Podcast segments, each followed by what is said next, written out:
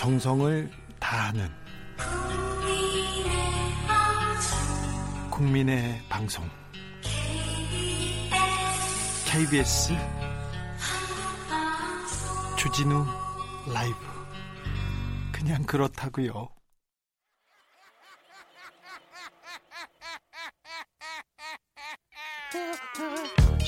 발로 뛰는 기자, 탐구하는 기자, 세상의 질문을 마구 던지는 기자, 기자가 본 오늘의 세상, 기자들의 수다. 라이브 기자실을 찾은 오늘의 기자는 우리 경제 선생님입니다. KBS 최경영 기자입니다. 안녕하세요. 네, 안녕하십니까. 진실탐사 엔터테이너 최경영입니다. 어, 어찌 지내셨어요, 그동안? 뭐 그냥 잘 지내고 있습니다. 근데 아유, 날씨가 덥네요. 너무 더워요. 예. 네, 벌써부터. 예, 매일 방송하고 뭐 주진우 기자도 마찬가지겠지만 힘듭니다, 약간. 네. 힘들어지기 시작합니다. 네, 예. 더우니까요. 예. 어, 오늘은 어떤 강의 준비하셨습니까? 오늘은 코로나19 이전과 이후를 우리가 생각을 해보면서 코로나19 이후에는 좀 바뀌어보자 이런 이야기 많이 하잖아요. 예. 근데 바뀔 수 있을까? 그게 코로나19 이전에 우리가 가장 큰 경제적 문제가 뭐였는지를 생각해 보면 빈부격차하고 불평등이거든요. 예. 근데 이제 미국의 지금 조지 플로이드 사망 사건, 정확히 말하면 경찰의 살해 사건이죠. 네.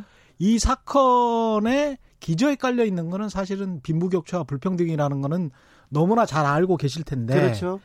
이게 어느 정도인지는 정확히 모르고 계시거든요. 예. 그걸 잘 설명을 하면서 이게 근본적으로 바뀔 수 있을까? 코로나19 이후에 예. 바꾸려면 어떻게 해야 될까? 그런 생각을 좀 해보는 그런 시간을 가져보겠습니다. 코로나 때문에 오히려 빈부격차 양극화는 더 커질 것 같다는 생각도 하고요. 그렇죠.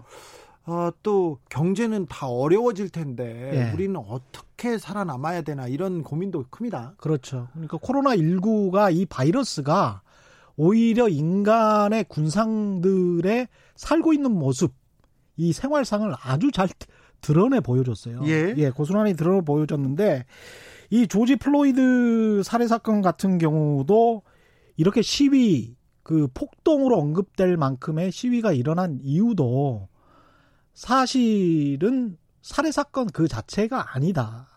그리고 그 기저에 깔려 있는 경제적 불평등이 굉장히 강하다. 예. 그렇게 해서 외신들이 굉장히 그 구조적인 배경에 관해서 많이 지금 글을 쓰고 있거든요. 예. 그래서 미국 경제 같은 경우에 우리가 사실은 지난 10년간 보자면 금융위기 이후에 가장 경제 성장률이 높았습니다. 높았죠. 예, 그리고 미국 경제 좋고요. 예. 그래서 어, 모르는 사람이 봐도 천조국 천조국 하면서 찬양했고요. 그 선진국 중에서 가장 높았는데 네.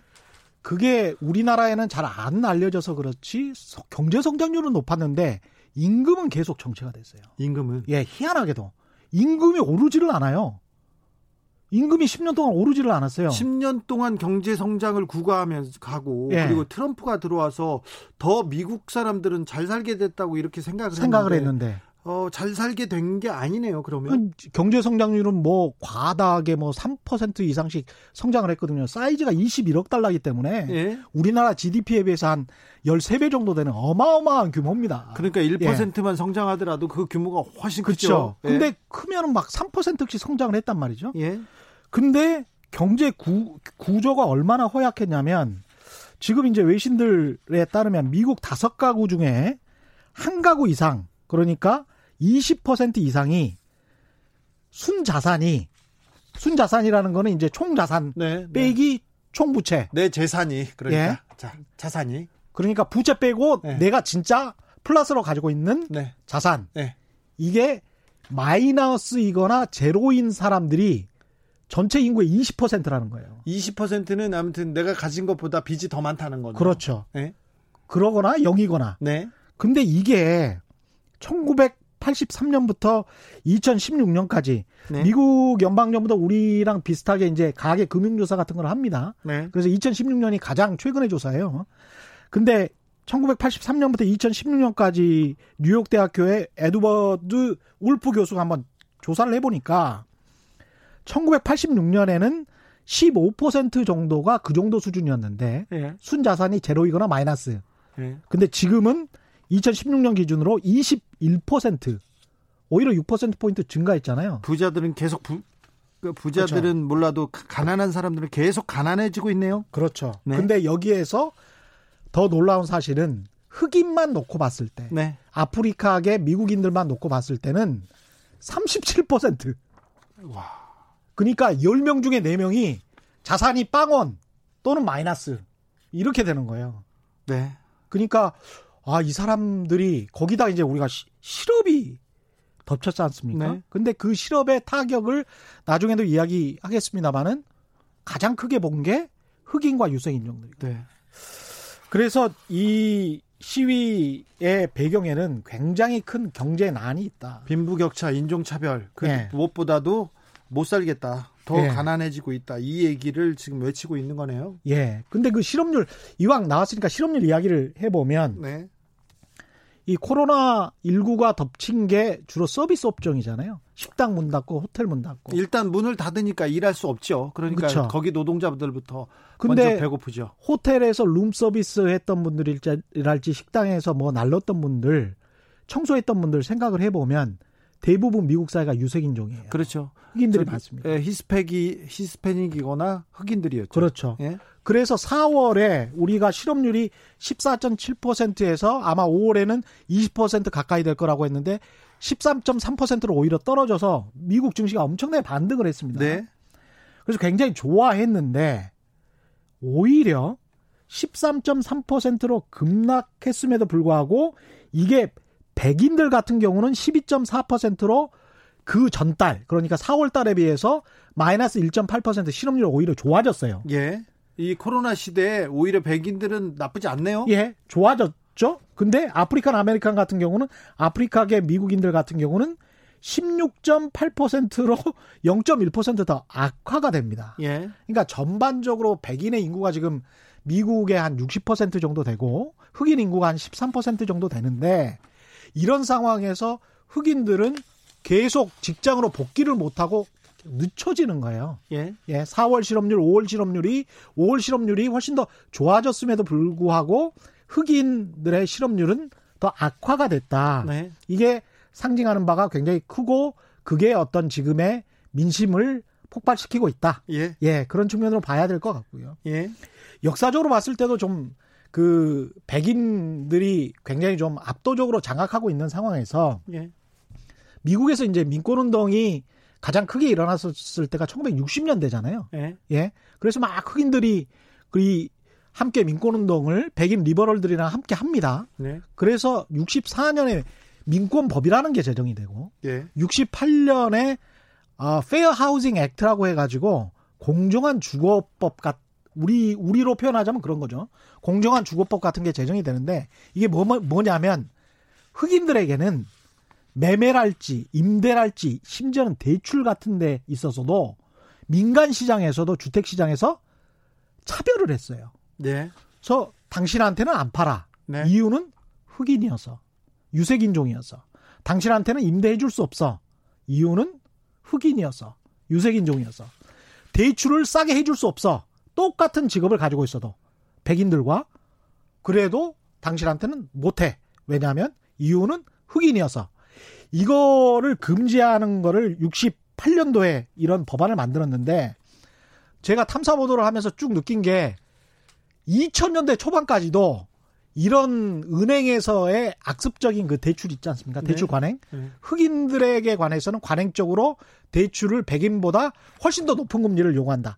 똑같은 직업과 똑같은 나이와 똑같은 소득인데도 불구하고 이게 통계적으로 나와 있어요. 예. 많은 탐사 보도들에서 이걸 지적을 하고 있습니다. 예. 최근까지도. 그러니까 68년도의 상황 법안을 만들고 나서 최근까지의 상황도 보냐면 보자면 이게 어떤 자산이 줄어들거나 그러니까 자산의 갭 백인과 흑인 간의 자산의 갭이 줄어들거나 불평등이 완화됐다 이런 소식을 전혀 볼 수가 없는 거죠. 네. 여전히 1968년도에 백인 중산층이 7만 7천 7만 700불 정도의 자산이었고 흑인 중산층은 6,600불 한 10배 차이가 났지 않습니까? 10배인데요. 예. 2016년도에도 흑인은 13,000불, 백인 중산층은 14만 9천불. 갭이 오히려 더 벌어져요. 예. 지금 더 벌어졌겠죠. 예. 그러니까 이게 명확하게 소득과 자산과 모든 것에서 돈벌 기, 돈 벌 기회를 주지도 않고 집을 살 기회를 주지도 않고 그러다 보니까 전반적으로 흑인 가정에서 집을 소유하고 있는 비율이 44%.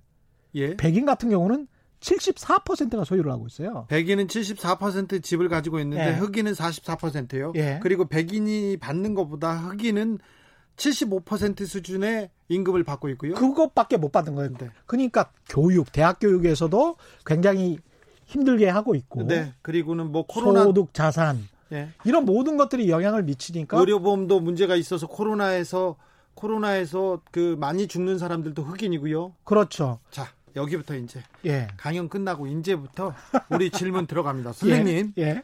질문하겠습니다. 5학년 우리 청취자인데요. 예. 청자인데 노윤상 학생의 질문입니다. 흑, 최초 흑인 대통령이었던 오바마 대통령 때도 사정은 마찬가지였나요? 그게 개선 지금까지 이렇게 보니까 개선이 되는 게 하나도 없었다가 안타깝게도 지금 현재 상황입니다. 그러니까 그 거의 계급적으로 벌어져 버린 그래서 네. 미국 사회를 계급 사회라고 하잖아요. 네.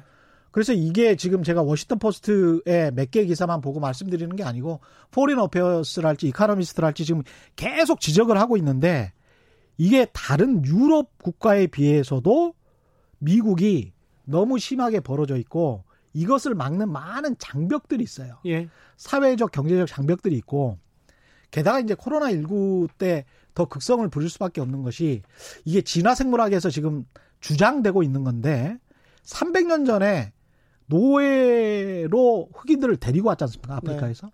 근데 수주일 동안 배를 타고 이렇게 오는 과정에서 얼마나 땀을 많이 흘려야 되고 탈진하고 거기에 뭐 이질 있고 아주 아주 심각한 배 밑바닥에서 그렇게 생활을 하고 대륙을 건너온 거잖아요. 오다가 많은 사람이 죽었고요. 많이 죽었죠. 병에 걸렸고요. 산 사람들은 어떤 사람들이 살았냐면 네.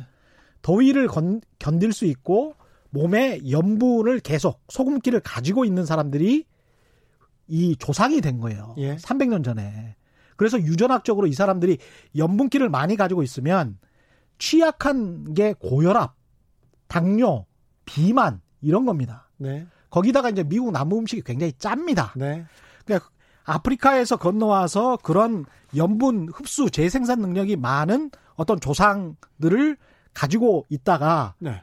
염분이 안 그래도 많은 어떤 켄터키 프라이드 치킨 같은 걸 먹는 거예요 미국 남부에서 엄청 짜게 먹죠 엄청 짜요 네. 가보신 분들은 알겠지만 굉장히 짭니다 네. 그러면 비만이나 이런 율이 높아지잖아요 네. 근데 이제 이번에 코로나 19가 확실히 보여준 게 기저질환자들 네. 당뇨 비만 고혈압 가장 취약계층이잖아요. 네. 그러니까 가난과 병과 진화 생물학적인 어떤 그 안타까움 인종까지도 그러니까 이게 한꺼번에 다 몰려온 거죠. 자, 그랬습니다. 예. 이제 질문 몇 개 더 있어요. 예. 그러니까 짧게 갈게요. 예. 연분 얘기는 이제 그만해 주세요. 네. 어, 조 바이든이 예. 조 바이든이 민주당 후보로 나섰습니다. 예, 그런데 아까 오바마 대통령 우리 초등학생이 질문했듯이 오바마 대통령이 대통령 때도 흑인과 백인 간의 그 뭐지 빈부격차는 더 커졌고 예. 어 양극화는 더 심해졌어요. 바이든이 음. 돼도 뭐 별반 상관은 없을 것 같은데 민주당의 경제 정책, 예. 트럼프의 경제 정책 많이 달라지진 않겠죠? 크게 달라지지 않습니다. 특히 중국 대리기 정책은 크게 달라지지 않고요.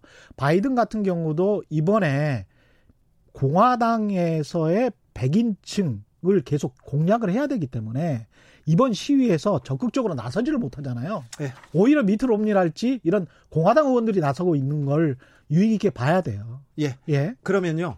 어, 그러면 트럼프하고 바이든 최후의 승자는 누가 될 것으로 보십니까? 지금 당장으로는 CNN poll 보니까 CNN 여론조사를 보니까 51대 41로 나와 있거든요. 네. 그리고 이른바 이제 swing state라고 하는 아리조나 같은 곳에서 바이든이, 바이든이 앞서고 있죠. 앞섰어요. 예. 46대 41로 지난 수요일에 나온 거를 보니까 그런 거 전반을 감안을 하면 바이든이 될 수도 있을 것 같은데 워낙 아까 말씀드린 대로 백인의 인구 구성이 60%를 차지하고 있기 때문에 네.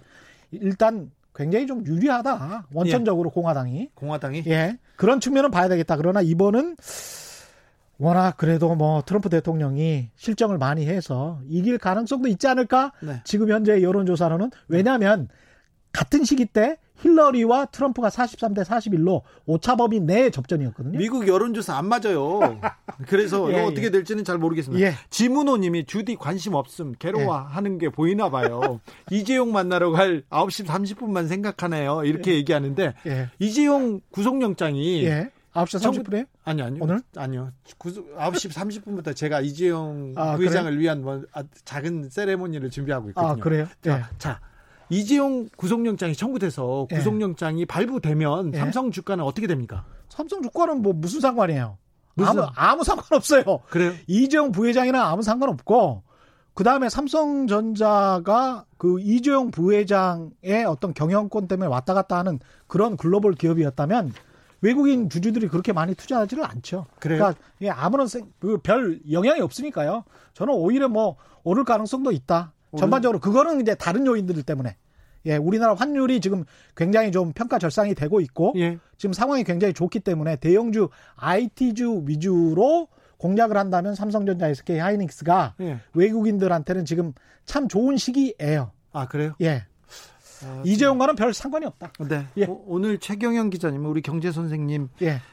이 마지막 시간이었어요. 예. 할 일이 너무 많은데다가 책을 또 준비하고 계십니다. 예. 그래서 어, 마지막까지 좋은 말씀 감사했습니다. 예, 고맙습니다. 네. 마지막으로 청취자분들한테도. 네. 주진우 화이팅. 감사합니다. 그동안. 예, 고맙습니다. 네.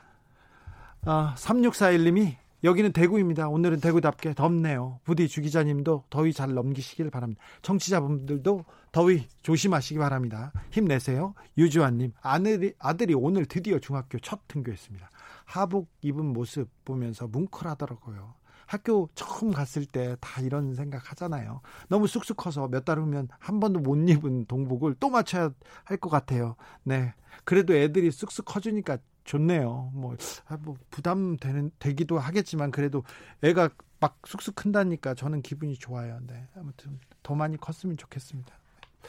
이공이님 경북 김천 떡볶이 푸드트럭입니다. 34도를 가리키고 있습니다. 불 앞에서 땀 흘리며 열심히 일하고 있습니다. 주진우 라이브 들으면서 좋은 지식 들려줄 거죠? 고맙습니다. 제가 감사합니다. 3344님은 아산입니다. 1, 17시 5분 주진우 목소리 들으니까 갑자기 시원하네요. 잘 듣고 있습니다. 제 목소리가 시원하진 않은데 제가 목소리가 답답할까봐 걱정인데요. 네. 5829님 48살 농부입니다. 보리 가격이 너무 떨어졌어요. 힘드네요. 그런데 아이고 최경영 선생한테 보리 가격에 대해서 좀 물어볼 걸 제가 다음 시간에 물어봐 가지고 제가 대신 알려드리겠습니다. 라디오 정보센터로 가겠습니다. 정한나 씨. 정치 피로, 사건 사고로 인한 피로, 고달픈 일상에서 오는 피로. 오늘 시사하셨습니까? 경험해 보세요. 들은 날과 안 들은 날의 차이. 여러분의 피로를 날려줄 저녁 한 끼 시사. 추진우 라이브.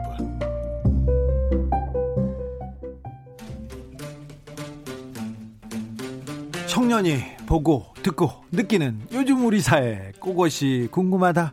청년에게 묻는다. 요즘 뭐하니?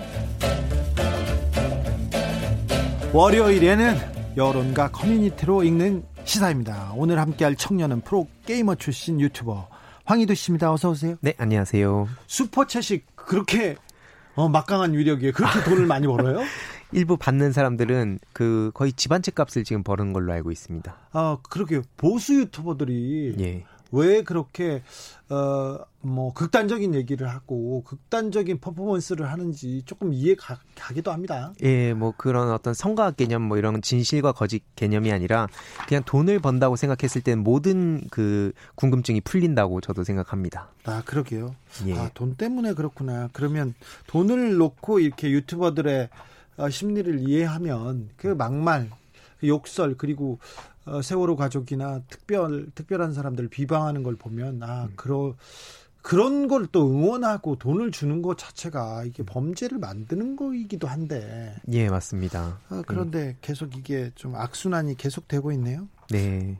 그래서 저도 좀 청년들 중에 영향력을 굉장히 많이 끼치는 네. 그런 분들을 좀 사회에서 주목도 하고 네. 대신 좀 이런 극단적인 목소리를 내는 사람들을 이제 역사에 박제를 해두고 실제로 그 아이들이 이 나중에 자라면서 본인도 이렇게 어, 어떤 선택을 하게 됐을 때 어떤 책임을 지게 된다 이런 것들을 이렇게 계속 기록해두고 모아두는 것이 전 되게 중요하다고 생각합니다. 네, 그런 의미가 있네요. 그리고 언론이 조금 바로 서야 그런 가짜 언론들은 그 일부 좀 막말을 하거나 혐오를 조장하는 그런 사람들은 좀 사라질 텐데 예. 우리 언론이 혐오를 조, 조장하고 있기 때문에 좀 그런 분들도 잘 먹고 잘 사는 거 아닌가 그런 생각도 저는 해봅니다. 음. 오늘은 어떤 이야기 준비해 오셨어요? 예, 오늘은 그 삼성전자 이재용 부회장이 지금 그 구속영장 심사를 받기 위해서 법원에 출석했지 않습니까? 음, 네 그렇습니다. 또 제가 제가 이거 청년들한테 이거 어떻게 생각하는지 물어본 거 아닙니다. 이거 황희두 씨가 지금 준비해 온 겁니다. 오늘이 예.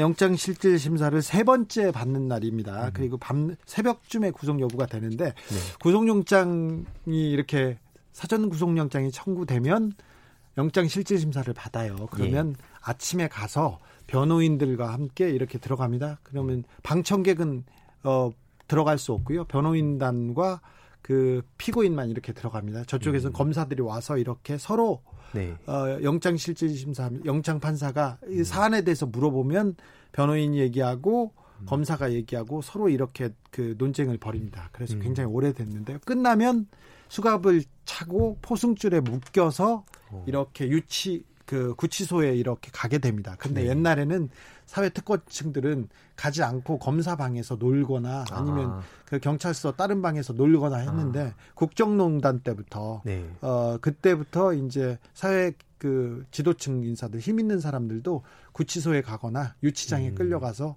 이렇게 가서 옷을 갈아입고 준비하고 기다렸다가 오. 이제 풀려나면 저녁에 이렇게 오죠.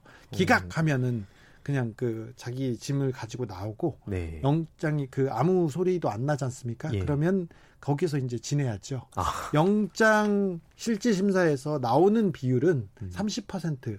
음. 좀 조금 넘습니다. 어. 네. 영장 실질 심사와 관련된 몇 가지 얘기였어요. 아, 네. 저도 수갑 차고 이렇게 들어갔었거든요. 아. 어, 네. 네. 이주유님이 구속영장 발부되겠나 음. 시세조정 혐의까지 추가되긴 했더만 네. 증거인멸이나 도주 우려 없다며 발부 안 할 듯 이렇게 음. 얘기했는데 아우 뭐 이렇게 굉장히 어, 고단수십니다. 네.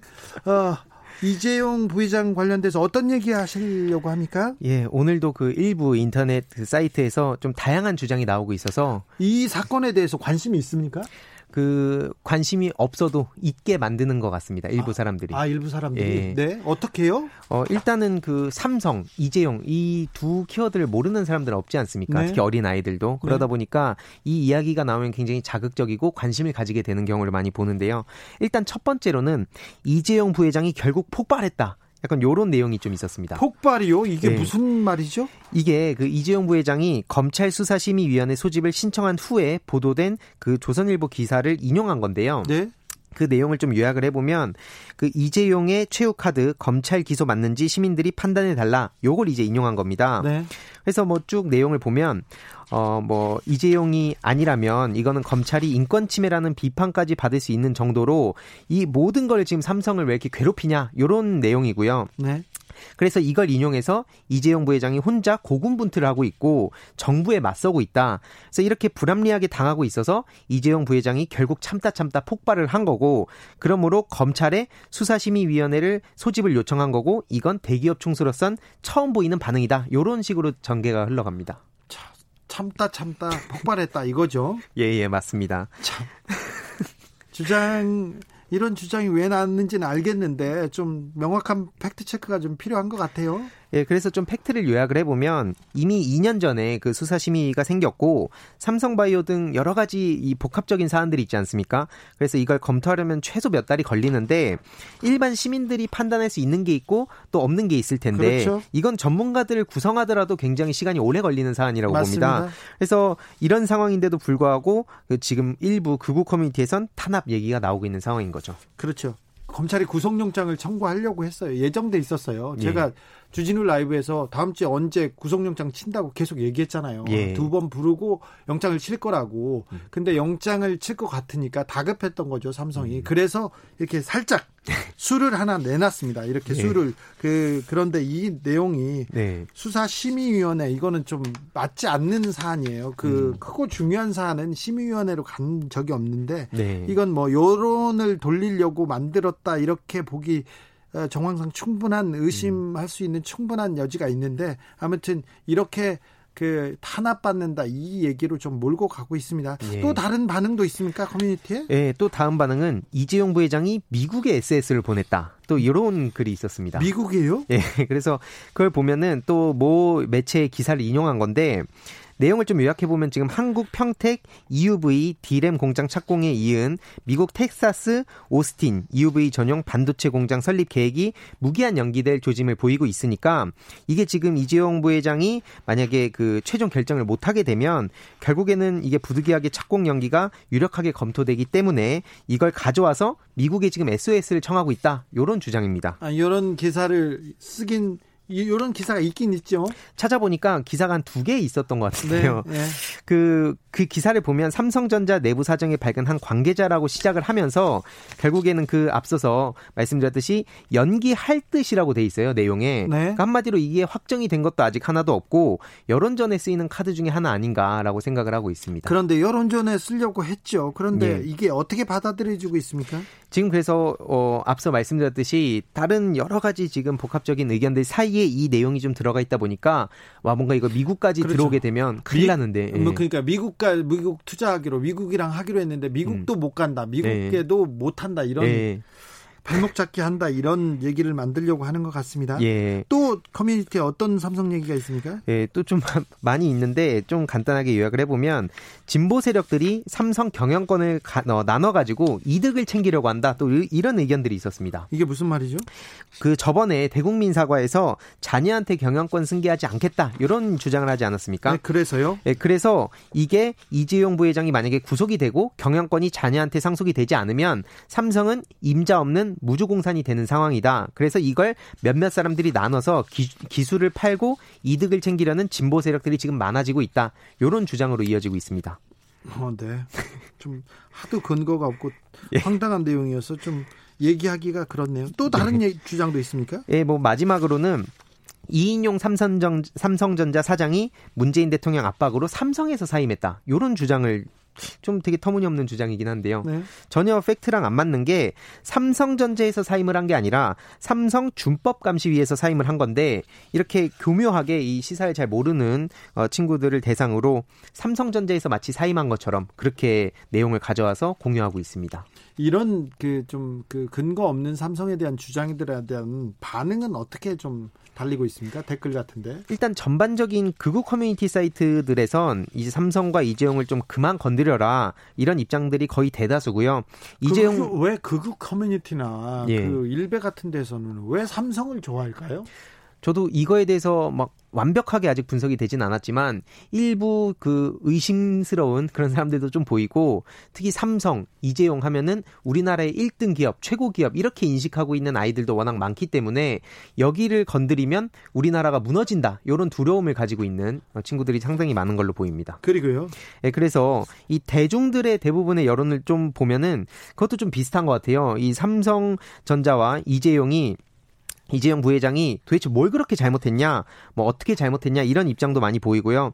뭐 대기업 총수로서 이 정도는 좀 눈 감아줘도 되는 거 아니냐, 왜 그렇게 못 잡아먹어서 안달이냐 이런 반응을 보이는 사람들이 좀 상당히 많은 걸로 보입니다. 이게 그 네. 국정농단 사건 박근혜 전 대통령한테 뇌물을 주고 박근혜 대통령 감옥 가고 네. 그리고 박, 그 이재용 부회장도 뇌물의 당사자기 때문에 직접 걸려 있기 때문에 이분들을 옹호하기 위해서 삼성으로 옹호하기 시작한 것은 아닌가 그런 생각도 해보고요. 예, 예, 맞습니다. 그 어떻게 보면 결론적으로 보면 이게 삼성전자도 법 위에서 놀지 않고 법 안에서 어떠한 일이든 처리를 했더라면 애초에 이렇게 문제가 되지도 않았을 텐데 지금 계속 그 법 위에서 무리하게 여러 가지 그 잘못된 지적들을 좀 받아서 이렇게까지 온 게 아닌가 싶고요. 삼성전자와 이재용 부회장을 분리시켜서 볼 필요가 있는데 자꾸 이걸 하나로 보기 때문에 이재용 부회장을 지켜야 삼성을 지킨다 이런 주장이 이어지는 것 같습니다. 지금 그 이그 그 극우 커뮤니티에서 있는 반응이 저희 댓글에도 댓글에도 저희 청취자분들도 그런 분들 있죠. 어, 그런 댓글이 있으면 몇 개 주세요. 김재현님은 삼성그룹 괴롭히기 그만하세요.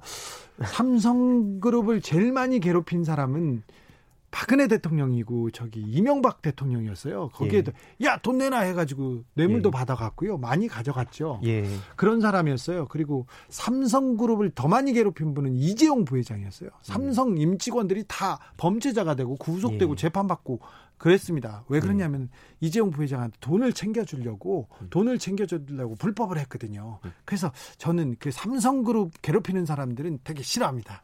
그래서 제가 예, 삼성 전문 기자를 계속 하고 있습니다. 예. 어, 알겠습니다. 네. 어, 젊은이들 젊은이들이 삼성한테 관심을 갖고 있는데 잘못 갖고 있는 분들이 많네요. 예, 맞습니다. 그게 아마 그 국정농단 사건에서 이어져 오는 거 아닌가 이런 생각도 해봅니다. 네. 여기까지 들을까요? 네, 네, 감사합니다. 요즘 뭐하니 유튜버 황희도 씨와 함께했습니다. 오늘도 감사했습니다. 네, 감사합니다. 교통정보센터로 가겠습니다. 김민희 씨. 테이크아웃 시사 나왔습니다. 오늘도 하나 챙겨가세요. 주진우 라이브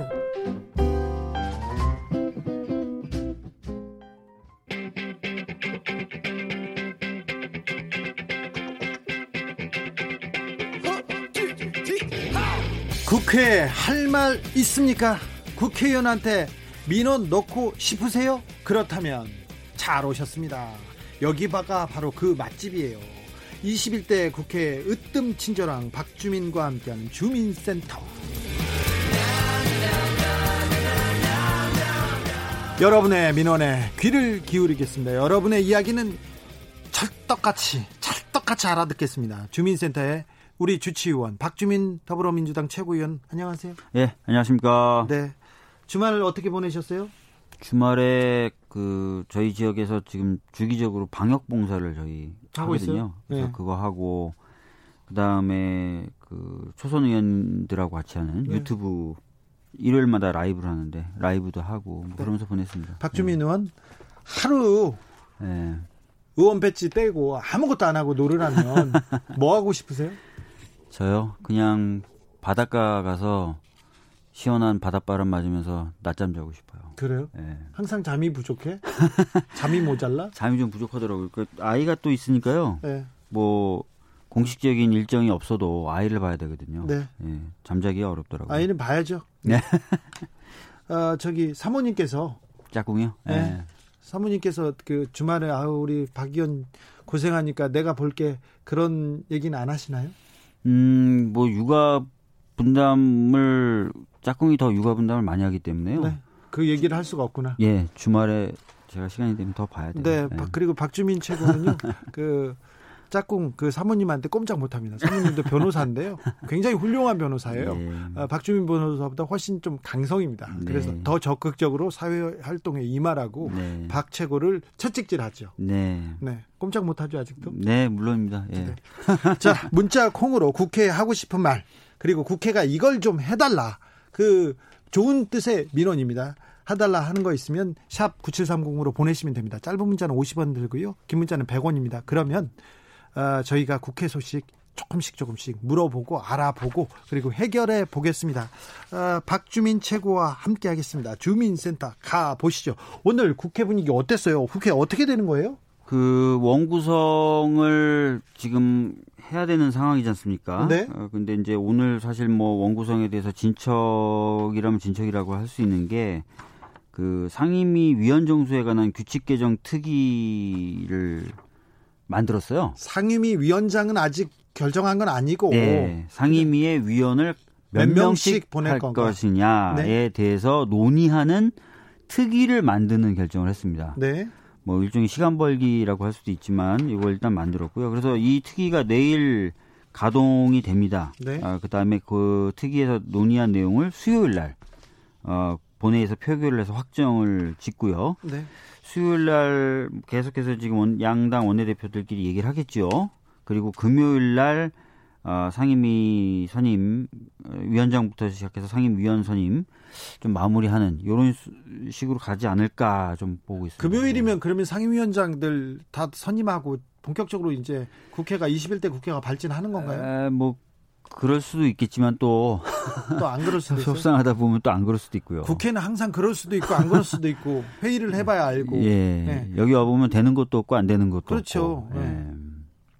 하지만 뭐 어, 대체로 이렇게 가지 않을까 싶습니다. 네. 예. 패스트 트랙, 트랙 관련된 재판 있죠. 지금 재판 네네. 받고 계시죠?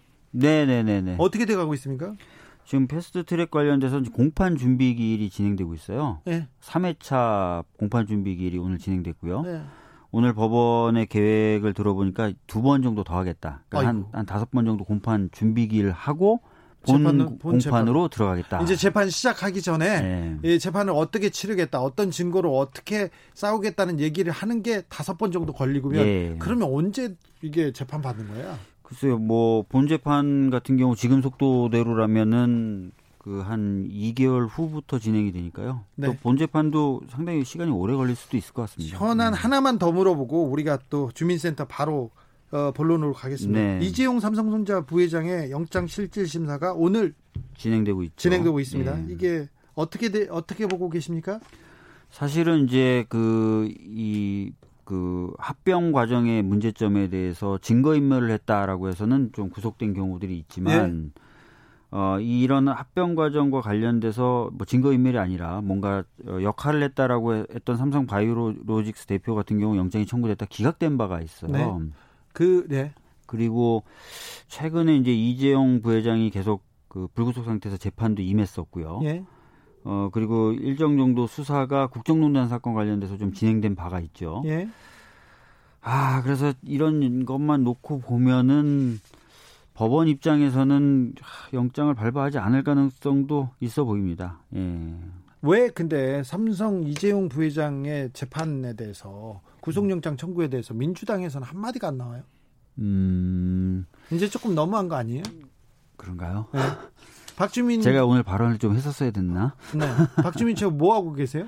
저는 지난번에 하여튼 뭐 라디오 프로 출연해서는 좀 바, 발언도 좀 했었는데. 아, 발언을 했는데 네. 박주민 말고 음. 어, 박용진 의원도 조금 했지만 네. 나머지는 뭐 당에서는 그렇게 국회에서는 목소리가 안 나오는 것 같아요. 음, 아무래도 그렇죠? 뭐 최근에는 이제 국회 원구성 그리고 곧 있을 추경 이런 게 핵심적인 쟁점이 되다 보니까 좀 그런 것 같습니다. 네, 네 김세정님이 되는 것도 없고 안 되는 것도 없고 그러면 어떻게 해요? 다 되게 만들어야죠. 네, 네. 다 되게 만들려고 좀 뛰겠 뛰겠 예. 뜁니다 저기 박주민 예. 최고가. 21대는 20대하고 좀 달라야 되고요. 다른 모습 보여야죠. 진짜 20대 때는 되는 거 없고 안 되는 거 없었는데 지금은 저희가 법대로 하자. 네. 정해진 절차대로 하자 이렇게 지금 계속 얘기하고 있지 않습니까? 0646님 국회의원들도 업무에 충실할 수 있도록 본회의장 퇴장 안 하는 법 이런 거 좀 만들어 주세요 얘기는. 네. 뭐 지금 뭐 그런 건 아니더라도 출석 의무를 위반해서 회의 같은데 불출석하면 불이익 주는 법안들은 뭐 20대 때 제가 발의한 바도 있지만 21대 때도 지금 발의가 되고 있습니다. 그리고 네. 곧 아, 원내대표 단 쪽에서 마련한 어, 당론법으로 아예 이런 불이익 주는 법안이 공식적으로 발의될 예정입니다. 네. 네. 8672님이 국회 일은 하지 않으면서 무슨 무슨 특이 왜 그렇게 많은 거예요? 이렇게. 아, 국회가 이제 업이 회의하는 겁니다. 그러다 보니까 이제 회의하는 단위들 계속 만드는 거고 또 상황이 변하거나 아니면 특별한 상황이 발생했을 때 거기에 대응하기 위한 또 단위들도 계속 만들게 되다 보니까 특이가 많아지는 건데요. 네. 회의한 만큼 성과를. 내야 되는데 특이해. 못만 성과를 못 낸 게 지금 잘못된 거죠. 네, 예. 그렇습니다. 아, 국회의원들 그 굉장히 열심히 일합니다. 국민들을 위해서. 그런데 조금 효율이 안 보이고 이렇게 또 특히 특히 일하려고 만든 거니까 좀 지켜보자고요. 어떻게 되는 건지. 자, 박주민 저 민원으로 가겠습니다. 민원으로 가겠습니다. 박주민도 이런 얘기를 했어요. 국민 소환제에 대한 주장 많이 했죠. 네, 국회의원. 네. 아, 오늘의 민원입니다. 안녕하세요, 의원님. 의원님도 아시다시피 회사나 학교에서 결석을 하면 그에 대한 음. 대가가 따르기 마련이지 않습니까? 학교에서 결석하면 점수 깎이고 회사에 출근하지 않으면 월급을 받을 수가 없습니다. 네. 회사에서 잘릴 수도 있고요. 네. 그런데 국회의원들이 국회에 출석하지 않으면 이게 아무런 조치가 취해지지 않는 겁니까? 이건 특혜는 특혜대로 챙기고 일을 안 하면 않는 의원이 너무 많아요. 네. 이거 일하지 않으면 돈을 받을 수 없는 그런 강력한 법 좀 만들어 주세요. 이렇게 아, 민원이 들어왔습니다. 네. 아까 말씀드렸던 것처럼 뭐 20대 국회 때는 제가 대표 발의를 했고 지금 몇몇 의원들이 또 발의하고 있고 또 앞으로는 당론 법안으로 발의할 일하는 국회법에는요. 회의 일정에 불출석한 의원의 경우에는 불출석한 날수에 비례해서 세비를 깎는 네. 어, 그런 불이익을 주는 내용이 포함될 겁니다. 아 그래요? 예. 어 좋네요. 뭐 사실 뭐 제가 발의했던 법안은 뭐 세비도 깎고 30% 이상 정도 어 좀 상습적으로 좀 불참하는 의원들에 대해서는 여러 가지 징계도 또 부가적으로 할 수 있는 그런 내용이었는데요. 아무 비슷한 취지로 어, 이번에 당론 법안으로 발의되지 않을까 싶습니다. 예. 국회의원 소환제도 국민 소환제도 좀 이번에는 이루어지는 겁니까? 사실 이제 20대 때도 저 말고 몇몇 의원님들이 이제 국민 소환제를 발의했었었는데 논의가 제대로 안 됐었어요. 네. 어 근데 그 당시 이제 국민분들의 대, 대상으로 한 여론조사나 이런 것들을 보면 굉장히 많은 분들이 이걸 원해 하셨거든요. 네, 네.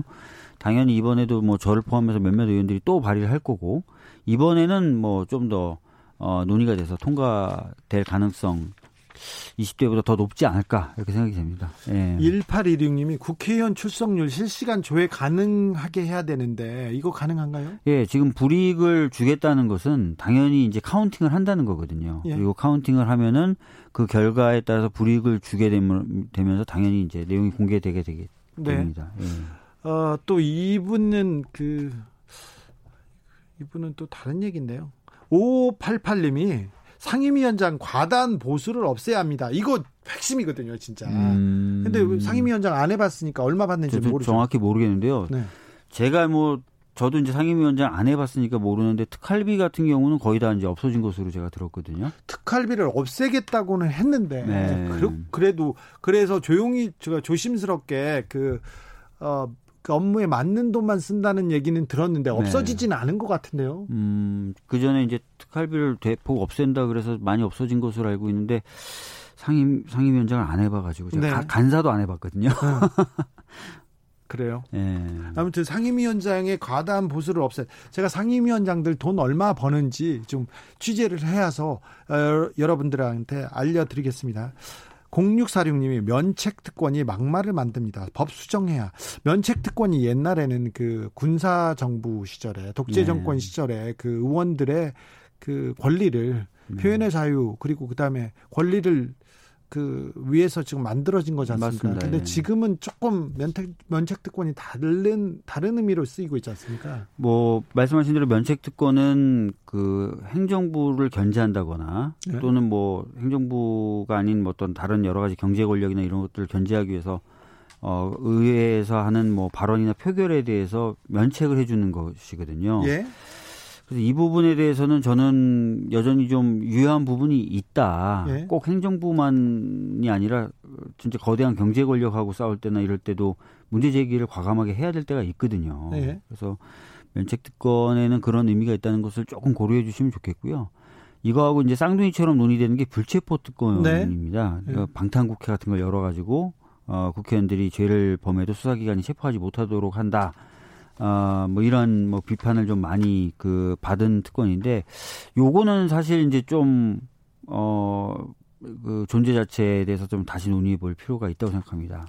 네. 카르마 국뽕님이 양승태 사법 내란 판사들, 내란까지는 사법농단 판사들 먼저 탄핵 바람다 이런 의견 주셨어요. 이 사법농단 판사들 탄핵 탄핵하겠다는 그 민주당 의원들이 몇 분 계셨어요? 네, 20대 그때 저도 이제 주장을 했었고 네. 저희 당 차원에서 어, 작업에 들어갔었었죠. 네. 근데 그 당시에는 표가 좀 부족해가지고 할 수가 없었어요. 예. 아무리 예. 표 계산을 해도 과반이 안 나오는 겁니다. 예. 어, 근데 이번에는 사실 이제 그 과반을 넘기는 것 뿐만 아니라 더 많은 의석을 저희들이 확보를 했기 때문에 어, 탄핵이 가능한 상황이 됐습니다. 예. 다만 이제 대상 선정의 문제라든지 필요성의 문제라든지 이런 부분에 대해서 이제 차분하게 여론을 좀 만들어 나가야 되는데 그런 작업 곧 있을 것이라고 생각합니다. 네. 어, 현안에서 잠깐 멀어지겠습니다. 박주민 의원은 네. 어떤 어린이였어요? 저요? 네.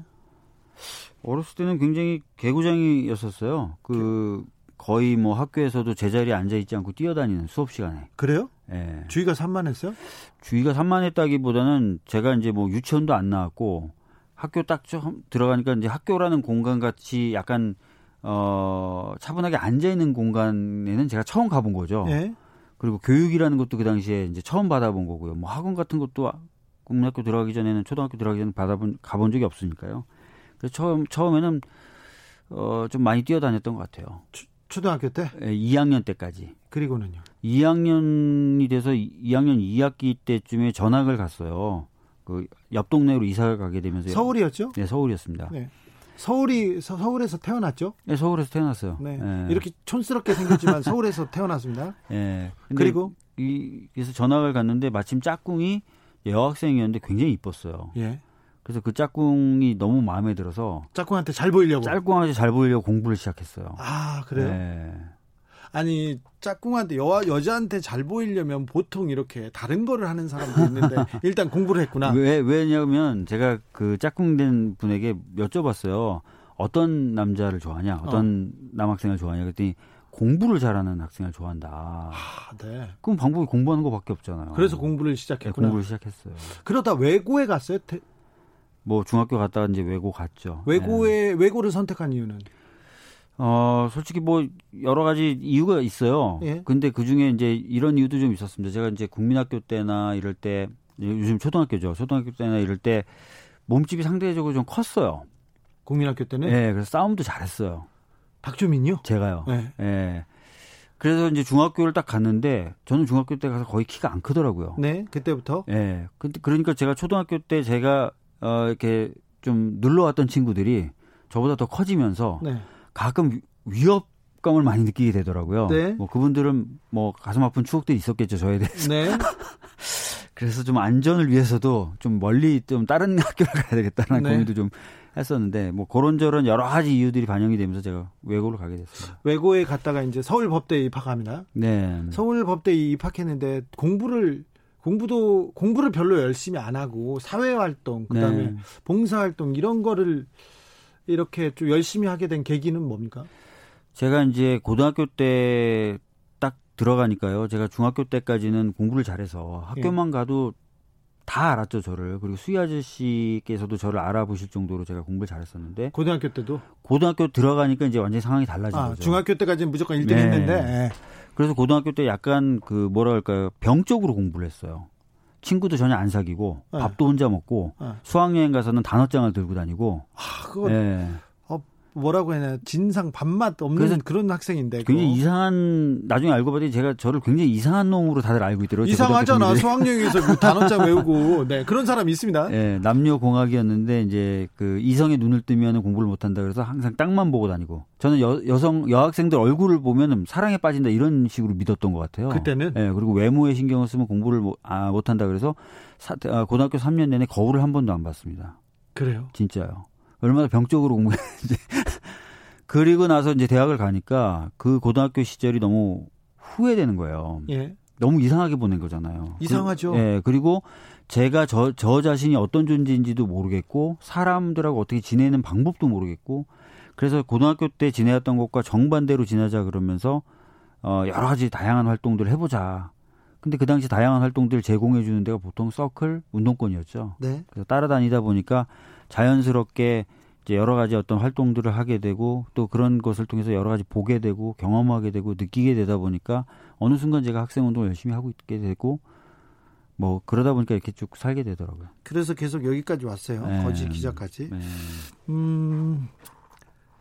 0001님입니다. 그 우리 민원센터에서 자꾸 민원 이렇게 법안만 너무 많이 나와가지고요. 법안을 우리가 좀 집중해서 몇 가지를 해결하는 방법을 좀 만들어 보려고 합니다. 음. 박주민 의원도 거기에 대해서 좀 고민하셔야 되겠어요. 네. 오늘은 몇 가지 민원 계속 쏟아내겠습니다. 음. 오늘도 스코, 스토킹 범죄에 의해서 희생된 분의 안타까운 기사가 났는데 네. 집착 범죄 금지법 같은 법안도 시급해 보입니다. 어떻게 생각하세요? 이렇게 물어보네요. 저도 최근에 스토킹을 굉장히 심하게 당했었거든요. 네. 어떻게 됐어요? 네? 그거 어떻게 됐어요? 뭐 그 나름 나름 잘 됐습니다. 그래서 어, 지금 스토킹 방지법 발의하려고 준비하고 있고요. 네. 내용 기초되는 건 만들어서 곧 발의하려고 합니다. 네. 20대 국회에 몇 개나 법안을 이렇게 내셨죠? 20대 때는 거의 한 제 기억에 130 몇 개 낸 것 같아요. 네. 근데 이제 어, 그 중에 통과된 거는 한 10, 14개, 14개 정도 통과됐고. 근데 이제 그 21대 때는 어떻게 보면은 그 중에 이제 조, 여전히 유효하다고 생각되는 법안들은 그대로 발의를 하겠, 하겠고 뭔가 새로운 고민이 담긴 법안들도 발의는 하겠는데 어, 많은 숫자의 법안을 발의한 것보다는 어, 좀 시대의 어떤 의미가 될 수 있는 법안들. 그렇죠. 이런 것들을 좀 더 많이 개발해 보려고 합니다. 네. 어떤 네. 쪽에? 또 제가 너무 관심이 많다 보니까 또 너무 많은 네. 분야에 지금 관심을 네, 두고 관심이 있잖아요. 너무 많아서 네. 그 주, 주의를 많이 받고 있어요. 너무 관심을 넓게 가지지 말아라. 네. 라고 하는데 그래도 관심이 계속 가니까 몇 가지 지금 고민하는 걸 좀 말씀드리면 뭐 독일 같은 데나 유럽 같은 경우 많은 나라들이 그 노동자들을 회사에 이사로 참여시키는 예. 예 노동자 이사 제도, 노사 공동 결정 제도를 가지고 있어요. 네. 굉장히 이제 여러 가지 평가가 가능하겠지만 독일 같은 데서는 이게 경제 성장의 원동력이 됐다고도 평가받는 네. 그런 제도인데 그런 부분을 좀 도입해 보면 어떨까도 고민하고 있고요. 네. 또 대학 입시 경쟁이 너무나 어, 어 가혹해서 또는 너무 그 세서 교육 자체를 좀 왜곡시키는 부분이 있지 않습니까? 네. 그래서 예전에 이제 저희 당에서도 공약으로 내세웠던 국립대학 아, 통합 네트워크 정책이 있습니다. 예. 그런 것도 좀 다듬고, 다듬고 새로운 시대의 어떤 것들을 반영해서 좀 발휘해 보면 어떨까 이런 고민도 들고 있고요. 저도 또 기본소득에 대해서 좀 고민이 있어서 당장 뭐 발의를 하겠다는 건 아니지만 연구도 좀 한번 해보고 싶다 이런 마음은 있습니다. 기본소득에 네. 대해서도요? 네. 네. 9718님이 괜찮은 의원 같아서 얼굴이 궁금해서 찾아봤네요. 찾아봤대요. 지금 실망을 많이 하셨겠는데. 근데 뒤에 웃고 있어요. 약간 실망의 웃음 같아요. 네. 같이 갑시다님이 네. 시작한 지 며칠 됐다고 주민센터 소장님 늙었어 이런 얘기요. 네. 아. 아니 원래 저랬어요 저. 네. 10년 아니, 전에도 저 얼굴이었어요. 오늘 근데 제가 다른 동료 의원들이 얼굴이 많이 멋있어졌다고. 네. 그래서 제가 나름 자신감을 갖고 나왔는데. 그러니까 아니 그러니까가 아니라 어디서 참 박주민 정치 정치인 다 됐네. 정치인 다 됐어. 자기 좀 멋있어졌다고? 네 이런 얘기를 하다니. 네. 어, 다음 주 주민서터에서는 더 중요한 민원, 더 중요한 정책을 가지고 박주민 최고위원과 함께하겠습니다. 네. 오늘 감사했습니다. 네, 감사합니다. 주진우 라이브 마칠 시간입니다. 선물 받으실 분 홈페이지에서 확인하십시오. 저는 윤상 소녀시대의 랄랄라 들으면서 주진우 라이브 마무리하겠습니다. 내일 오후 5시 5분에 저는 다시 돌아옵니다. 지금까지 주진우였습니다.